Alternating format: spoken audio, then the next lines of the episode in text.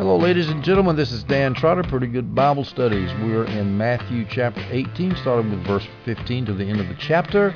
The first half of the chapter discussed disciples who wanted to be big shots in the kingdom of God, and instead Jesus said, You need to not make these little children stumble, namely the little children who are his believers. So we went from the disciples went from ruling over the over the brethren in the kingdom to how to get along with them. And that's what we're talking about now and how to treat them right and how to not cause them to stumble. And so that leads into this passage on church discipline, very famous passage actually.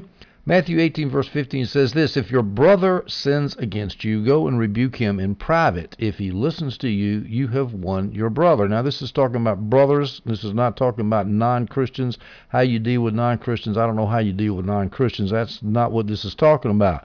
This is talking about people in the church. Now, it says to rebuke this brother who sins against you. Now, let's start, start talking about what this does not mean. The first thing it does not mean it does not mean to hold your grievance to yourself and never tell the offending party about your offense because you love him. No, it doesn't say that. It says go to him and rebuke him in private. It doesn't say just hold it in your chest and get bitter about it, letting your bitterness eat you up. Leviticus 19:17 says this, "You must not harbor hatred against your brother. Rebuke your neighbor directly, and you will not incur guilt because of him." That's kind of a interesting law, is it not? This is not really judicial. This is more interpersonal in Leviticus of all places. Don't harbor hatred against your brother. Rebuke him directly.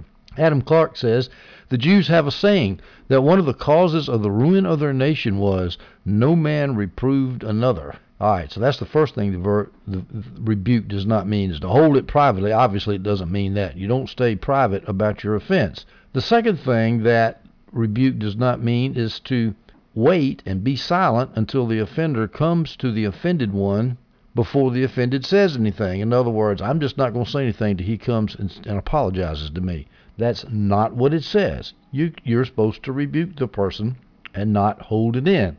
Now it sounds like a face-to-face interview. Doesn't talk. It's, it's not in writing here, but I guess a writing is better than nothing if face-to-face discussion is impossible. Of course, face-to-face communication is always better than in writing if you can do it. Now let's talk about this word private. If your brother sins against you, you rebuke him in private. Now, what does in private not mean? It doesn't mean you go and tell everybody else the problem so that you can get counsel from them to know how to deal with them. I actually know somebody who insisted on doing that, and then when I pointed this out, that hey, it doesn't say you go get counsel with everybody. You do it in private, and it didn't matter. He still said, I need to get counsel. I need to get counsel before you see somebody. And I'm thinking, well, what does the Bible say? I mean, is there any room for ambiguity here? Does in private mean you go talk about the problem with somebody else so you can know how better to deal with the situation when you go talk to the offender? Of course not. I can tell you right now that this causes more personal grief, and I've suffered it, and I've and I've, offend, I've, I've violated this principle and had it violated against me. And I'm telling you, if you want to violate this, you do so at your own risk. You're going to pay a big, big price. Matthew 18, verse 16. But if he, that means the offender, but if you won't listen, take one or two more with you, so that by the testimony of two or three witnesses, every fact may be established. Now, of course, one or two witnesses that you bring with you will give a total of three witnesses. Altogether, you, the offended one, and plus one of your witnesses that you bring with you, that makes two, or two that or witnesses you bring with you makes three, so that's two or three. So that fits the scriptural standard. This is a famous judicial principle in Deuteronomy 19, verse 15. One witness cannot establish any wrongdoing or sin against a person, whatever that person has done. A fact must be established by the testimony of two or three witnesses. Now, you assume the witnesses would be qualified, they would be mature. So, if you're going to take witnesses, make sure they're competent to be witnesses. Now, also, this assumes that the offense is something that rises to the level of importance. You don't take two or three witnesses on a minor issue, something that should be let go. And I would personally define importance as what what is important enough to to to take to the level of church discipline. What is important enough is something that you cannot forgive or something that you can't let go. And actually, it should be something that if the church discipline goes to the third level, which we'll talk about in a minute, the third level being the offender gets excommunicated and kicked out of the church. If your grief is serious enough that ultimately in stage three the offender could get kicked out of the church, well then that's serious enough. Take two or three witnesses. But if it's something that even if it goes to the church, the offender is not going to get kicked out of the church, don't do that. Just either talk to the person privately and get it settled, or just eat it, let it go. So this is talking about serious stuff. By the way, I've done a lot of a lot of stuff on church discipline on my YouTube channel under House Church. If you look up Dan Trotter, pretty good Bible studies, and look at the playlist, it's a it's got a brown thumbnail, House uh, House Church, and I've got several videos on church discipline. Church discipline is an interesting subject and get very very deep into it, much deeper than we're going to get here. Matthew 18 verse 17. If he, that's the offender, the one who did the sin, if he pays no attention to them, that's the one or two witnesses that you bring along, tell the church. So these witnesses are more than just witnesses. They also try to convince the guy that he did something wrong tell the church. But if he doesn't pay attention even to the church, let him be like an unbeliever and a tax collector to you. Now, this verse assumes the offender actually committed the, committed the offense, and the offense has been established by the church. Now, notice it says the church. It does not say the pastor. It does not say the elders. It says to the church. That keeps everything open above board. Everybody knows what the charge is. Everybody knows what the defense is. There's no need for gossip and wondering what's going on in the elders' offices or the pastor's office and why did they make that decision? And then you got half the church disagreeing with the elders then you got half agreeing then you got a church split then it gets in the press and you got a gosh awful disaster on your hand. It's for the whole church. When the whole church makes the, the decision it's more likely to be accepted by everybody. There's not going to be factions and disagreements and so forth because everybody participated in the decision. And if you're going to excommunicate somebody you got to have a unanimous decision. That's also in my church government videos under in the, my house church playlist. That's worth looking at too. At, at also consensual government. This, of course, assumes a small church. You can't tell it to the whole church if you got a big mega church. That's one reason I don't believe in mega churches because the New Testament doesn't fit mega churches. The New Testament church discipline doesn't fit mega churches. Now, some say, as Adam Clarke says, or many people say, as Adam Clarke says, that the pastor or the elders can represent the whole church, which I just finished saying. That's not what it says. It doesn't say that. It says the church. That's that's the whole problem. That's that's that's imposing people's ideas on the verses that are reading the verse for exactly what it says. Now let's talk about the word church. This is only one of two places in the Gospels where church is mentioned. The other one is two chapters previous, which we just talked about in the previous audio. Matthew 16:18, I also say to you that you are Peter, and on this rock I will build my church. The word is ecclesia. It means assembly. It means the local congregation. Now it's interesting. There's an oddball idea that John Gill has is that this is talking about disputes among the twelve apostles. If the apostles had a dispute with each other, they could take it up privately with the offend the offending apostle, and if the, then if the offending apostle didn't listen, they could bring two or three other apostles to that apostle and talk about it. And if that didn't work, they would take it to the whole twelve. I do not believe that for one minute. I don't think many other people do either.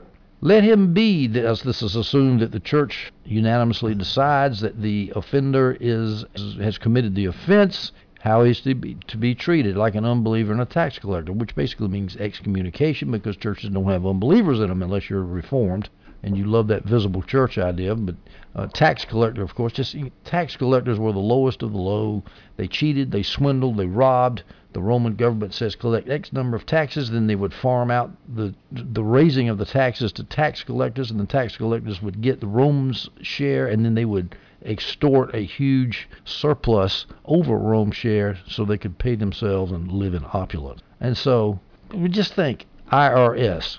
How do you have a positive, warm, fuzzy feeling about the IRS? Well, this is what this is how you were supposed to treat people who who went through the three stages of church discipline and were found guilty like that brother in Corinth, I'm sure after they went carried forth their church discipline that was sleeping with a stepmother, they kicked him out. Now, of course, we got to remember here the whole purpose of church discipline is not just to kick somebody out; it's to force them to not do the things that get get them kicked out, and if they do get kicked out, to restore them after their repentance. That's something that should always be emphasized. Matthew 18, verse 18. I assure you, Jesus continues, and the you, of course, he's talking to his disciples. I assure you, whatever you bind on earth is already bound in heaven.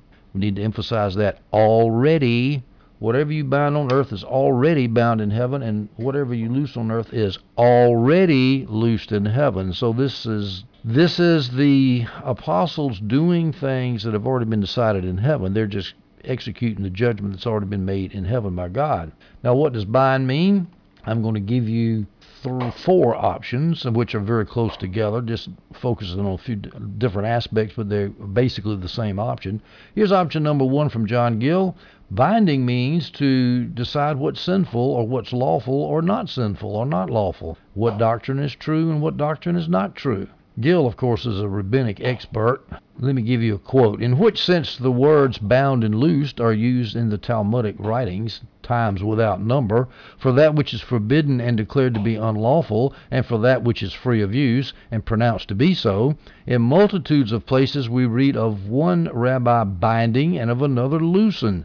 Loosing. Thousands and ten thousands of instances of this kind might be produced. A whole volume of extracts on this head might be compiled. So in other words, there's a lot of evidence. Binding just means to decide what's right and what's wrong. Now, the early apostles actually did this. They did make decisions. They determined the controversy on legalism in Acts 15, although I will point out it was not just the apostles, it was everybody there in that meeting in the Jerusalem Council. The elders of the Church of Jerusalem were at that meeting too. The apostles forbade observance of Jewish holidays and observance, namely Paul the apostle did in Galatians 4 9. The apostles said Gentiles were equal to Jews after the falling of the Holy Spirit in Cornelius' house in Acts chapter 10. So the apostles did sort of thing. That is not really focused on church discipline. That's just deciding in general what's right or wrong. But that's the general idea. Binding is a rabbinic term for making a decision, an ecclesiastical decision. Option number B, which John Gill suggests but rejects, is binding means to determine whether a man is sinful or not. Adam Clarke agrees that that's what it, this means, even though Gill does not. He says, yes, binding is deciding whether a man is sinful or not, and he cites John 10:23 to back that up. John 20 verse 23 says this, if you forgive the sins of any, they are forgiven them. If you retain the sins of any, they are retained. And that sounds like, yes, you, the church has the authority to decide what's sinful and not. And that's basically what church discipline is. The NIV Study Bible puts it this way binding means the authority to announce things determined by God. And they and the NIV Study Bible emphasizes that whatever you bind on earth is already bound in heaven. And they mention also that it's the church, not Peter, that does the binding, which is a good point. I mentioned that the church is not the pastor or the elders, it's also not Peter even though Peter was given the keys to the kingdom in Matthew 16 and Matthew 18, it's the church that does the binding, not Peter. And it's already been bound in heaven. This, uh, the NIV study, or somebody gives a good example of this, Ananias and Sapphira in Acts. Acts 5 3, Peter said, Ananias, why has Satan filled your heart to lie to the Holy Spirit and keep back part of the proceeds from the field? They were collecting, selling property, real estate, and giving the money to the apostles. And Ananias lied about it. His wife Sapphira came in later, did the same thing. And so in Acts 5 9, Peter said to her, Why did you agree to test the Spirit of the Lord? Look, the feet of those who have buried your husband at the door, and they will carry you out. So the Holy Spirit killed Ananias and Sapphira. Peter didn't do it, he just carried out what had already been decided in heaven. So this option here to announce things determined by God already, the NIV Study Bible way of putting it, doesn't mean that Peter or P, or the apostles, Peter representing the apostles, it doesn't mean that they have the authority to determine things themselves. And to back that up, Jamieson Fausset Brown has a quote Whatever this mean, it was soon expressly extended to all the apostles, so that the claim of supreme authority in the church made for Peter by the Church of Rome and then arrogated to themselves by the popes as, as the legitimate successors of St. Peter is baseless and impudent. So that the claim of supreme authority in the church by the popes is baseless and impudent. I hope that doesn't trigger any Catholic listening to this, but it is. It's baseless and impudent for any pope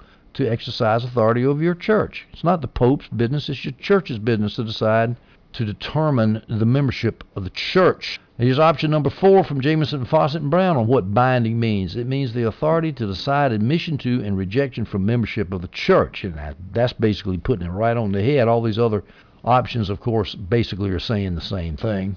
A little bit more general than this. Jamieson Fausset Brown makes it more particular right down to the context here, which is church membership and excommunication. Now, Let's point out this pronoun you here. I assure you, Jesus says. Now, remember, a short time before, the p- power of binding and loosing was given to Peter alone in Matthew 16, verse 9.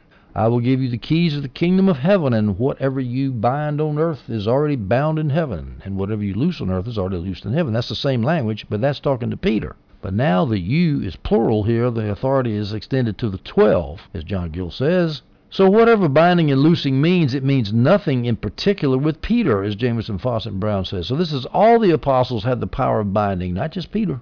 And it means to decide who's going to be excommunicated or not. Matthew 18:19. Again, I assure you, Jesus continues to teach his apostles, if two of you on earth agree about any matter that you pray for, it will be done for you by my Father in heaven. Now, this verse is quoted over and over and over again, ripped from its context. Now, I don't have any problem about two people agreeing about something and praying for it, but the context is church discipline. And remember, the binding and loosing must have already been decided by God in heaven, and then it's carried out. If you get together with one of your Christian friends and you two agree about a matter, it yeah, it'll come about on one condition: if it has already been decided by your Father in heaven that He's going to answer that prayer in the way that you're praying it. So this verse has been misused somewhat, I believe. It can, however, I believe, be applied to other situations as long as you grant that the Father has the authority to decide already in heaven before you pray. Matthew 18, verse 20. For where two or three are gathered in my name, I am there among them. Now again, this verse has been applied to just just general situations with two or three Christians just kind of bumped together. I used, to, in fact, I've heard people say this is a church. No, it's not a church. I will say this though, uh, it's talking about church discipline, and Jesus mentions two or three gathered in my name. The context is church discipline, so apparently the churches were pretty small back then. I say that in case any megachurch person might be happening to be listening to this. Megachurches did not exist in the New Testament. Thank God. For where two or three are gathered together in my name, I am there among them. Now, what that means is two or three gathered together in order to decide a church discipline case and to decide whether someone should be excommunicated or not. Jesus is there with them. They're gathered in my name. That means the two or three gathered there are publicly professing Christ. They're gathered in the name of Jesus Christ at church. Gill says this Jesus is preside, quote, presiding over them, ruling in their hearts, directing their counsels, assisting them in all they are concerned, confirming what they do, and giving a blessing and a success to all they are engaged in. And I want to tell you, church discipline is very, very serious business. I've read a bunch of scandals that occur with big mega churches botching church discipline, like Willow Creek, for example. That was a good one. And there's some other ones that Larry Tomczak and Joshua Harris formerly was at that church in Washington, D.C., and I can't remember the name of it right now. But these huge churches that got in all kinds of trouble. All kinds of trouble because they didn't do church discipline right. You got to be careful with this. It's dynamite, and it's necessary. And I'll tell you another thing is people not doing the church discipline. You a lot like there's a certain church in Atlanta I just uh, compared it to a theological whorehouse on a blog I just did. I'm not going to mention its name, but they openly allow homosexuals to uh, to attend church. Well, there's nothing wrong with homosexuals attending church as long as they don't openly practice and openly profess their homosexuality. But if they're going to say, "Hey, ain't nothing wrong with what I'm doing," you know, this is the culture today. Don't care what the Bible says, just care what the culture does. You let people like that and you don't do church discipline on them uh, on on that in that situation, your church deserves extinction and probably will get what it deserves. Matthew 18 verses 21 through 22. Then Peter came to him and said, Lord, how many times could my brother sin against me and I forgive him? The context here is Jesus is talking about what happens if a brother offends you, sins against you, and this this is why Peter asked him this. It fits in the context. How many times could my brother sin against me and I forgive him? As many as seven times? I tell you, not as many as seven, Jesus said to him, but seventy times seven. The NIV has 77 times, which I don't, it's not right. The NIV, NIV note says, or 70 times 7, the marginal note. So I, we'll do 70 times 7. It means times without number. I used to take this thing literally, being influenced by hyperliteral dispensationalist in my youth. But the number is indefinite. It means just a whole bunch of times. Seven is the number of divine perfection. Uh, 10 is the number of divine completion, like 10 by 10 by 10 cubits in the Holy of Holies. And 7, you know, everything's based on 7, 7 days, and you got a Sabbath, and you got 7 years, another Sabbath year, 7, 7, 7. So 7 times 10, that's a perfectly divine number. Then multiply that times 7, and you've just got a whole bunch of times from what Jesus is saying. You just keep right on forgiving him. the number is indefinite. Here's another scripture in Luke 17, verses 3 through 4. Be on your guard. If your brother sins, rebuke him, and if he repents, forgive him. And if he sins against you seven times in a day and comes back to you seven times, saying, I repent, you must forgive him. Now, of course, this is an extreme situation. This is Jesus who said this to his disciples. You must forgive him. People are not going to keep offending you seven times a day. So, I mean, at that point, I mean, I just don't even see how that could be possible because you're not going to let him offend you seven times a day. You're going to get out of his way. You're going to stop him. I, you know, that's not the point. The point is is how much you must forgive somebody. How how much Jesus emphasized forgiveness because people are going to screw you. I had a good friend of mine. Well, he's still a good friend, but uh, years ago he says you got to be careful. Christians will do you. And I never forgot that. I said, "Oh my gosh, this is not this is not the mark of a Christian." Some Christians will. They'll do you. I've got some stories that will curl your hair about what Christians have done to me. And I tell you, it's going to happen, and you better forgive them. You better forgive them. Jesus is saying, I don't care how bad it was. I don't care what they did. Forgive them. Now, when Peter chose seven times, was he thinking literally? Was he thinking literally, or was he or was he thinking it meant seven in the sense of divine perfection, so therefore uh, unlimited number of times? I think he was thinking literally here and Jesus went to the uh, to the metaphorical use of the numbers, which meant infinite. The rabbis taught that three times for forgiveness was enough, and this is one more example of how Jesus was so his ethic was so much higher than that of the rabbis. Here's what the rabbis said according to John Gill.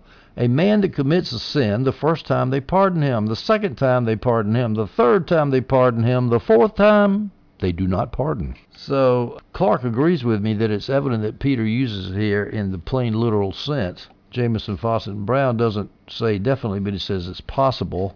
He says, quote, this being the sacred and complete number, perhaps his meaning was, is there to be a limit at which the needful forbearance will be full? In other words, was Peter thinking about, I'll put up with so much garbage from this guy for so long, and after that, to heck with him.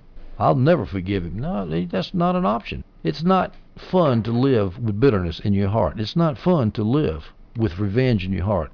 It is not the Christian way. It is not the fruit of the Spirit. It is nothing but misery. So Jesus said what he said, and he meant what he said. You're supposed to forgive over and over and over and over again. Matthew 18, verses 23 through 25. Here we have a little parable about forgiveness. For this reason, Jesus says, the kingdom of heaven can be compared to a king who wanted to settle accounts with his slaves. When he began to settle accounts, one who owed 10,000 talents was brought before him, and that was a heap of money, a lot of money. Since he had no way to pay it back, his master commanded that he, his wife, his children, and everything he had be sold to pay the debt. Now, the kingdom of heaven is compared to this king, and so that kingdom of heaven is the church that's on earth. The kingdom, of course, can be of the departed saints and angels in heaven, too. It's the place where God rules, but here he's talking about on earth. The king, of course, is God the Father. He has slaves, that would be people that he, excuse me, people that are sinners, more particular, sinners who have been forgiven by God. And these, of course, sinners who have been forgiven by God, that description would fit these disciples who were asking how much they needed to forgive people. So this this this parable follows right on Peter's question about how many times should I forgive people, and Jesus is saying, I'm going to give you a parable about forgiveness, Peter. Now you notice that the one who owed ten thousand talents, that was a heap big sinner. He had a there was no way he could pay it back. There's no way he could satisfy his debt to God for all the sins he had committed. So he was sold into slavery in the parable, and this was according to Jewish law. Here's some scriptures that show that slaves were sold into slavery in order to pay debts. Exodus 21 2, when you buy a Hebrew slave, he is to serve for six years. Then in the seventh, he is to leave as a free man without paying anything. Now, by the way, this shows that if you're going to lend money to somebody and you're worried about him not paying back, paying you back, the only collateral you're going to get is six years of labor. You're not going to get any more than that because after six years, he's set free. This put a limit to slavery. It's put a limit to debt slavery. It was a very humane provision in the law, and it also kept people from lending and people from borrowing inordinate amounts of money because everybody knew if you lent more than six years worth of labor, you're not you're not going to get it back. Leviticus 25:39 If your brother among you becomes destitute and sells himself to you, you must not force him to do slave labor. And that's an interesting verse which I need to look into some more because he's a slave, and if he's not going to do slave labor, then what is he? What is he going to do? It might be servile. It might be a particular kind of labor that's extremely degrading. I'm not sure, but at any rate, that's not the point here. The point here is that selling yourself to slavery was a, it was a common practice, or at least it was a legal practice in the in the Torah in the Pentateuch. Exodus 22:3. But if this happens after sunrise, there is a guilt of bloodshed, a, a, a robbery.